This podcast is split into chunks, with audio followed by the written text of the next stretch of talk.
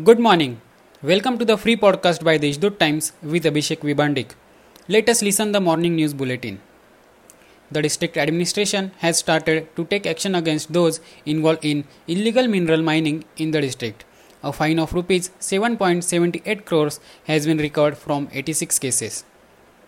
Municipal Commissioner Kailas Jadhav visited Nashik Municipal Corporation's water purification center at Villodi and manure plant.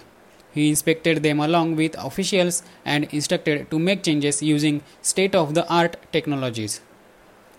Public lavatories in the city will be cleaned by a jetting machine. If the health department is clean public lavatories by setting up a separate system, the public health in the city will be maintained. This will also be help in bringing Nashik on top of the cleanest cities during Swachh Bharat Abhiyan, stated Mayor Satish Kulkarni.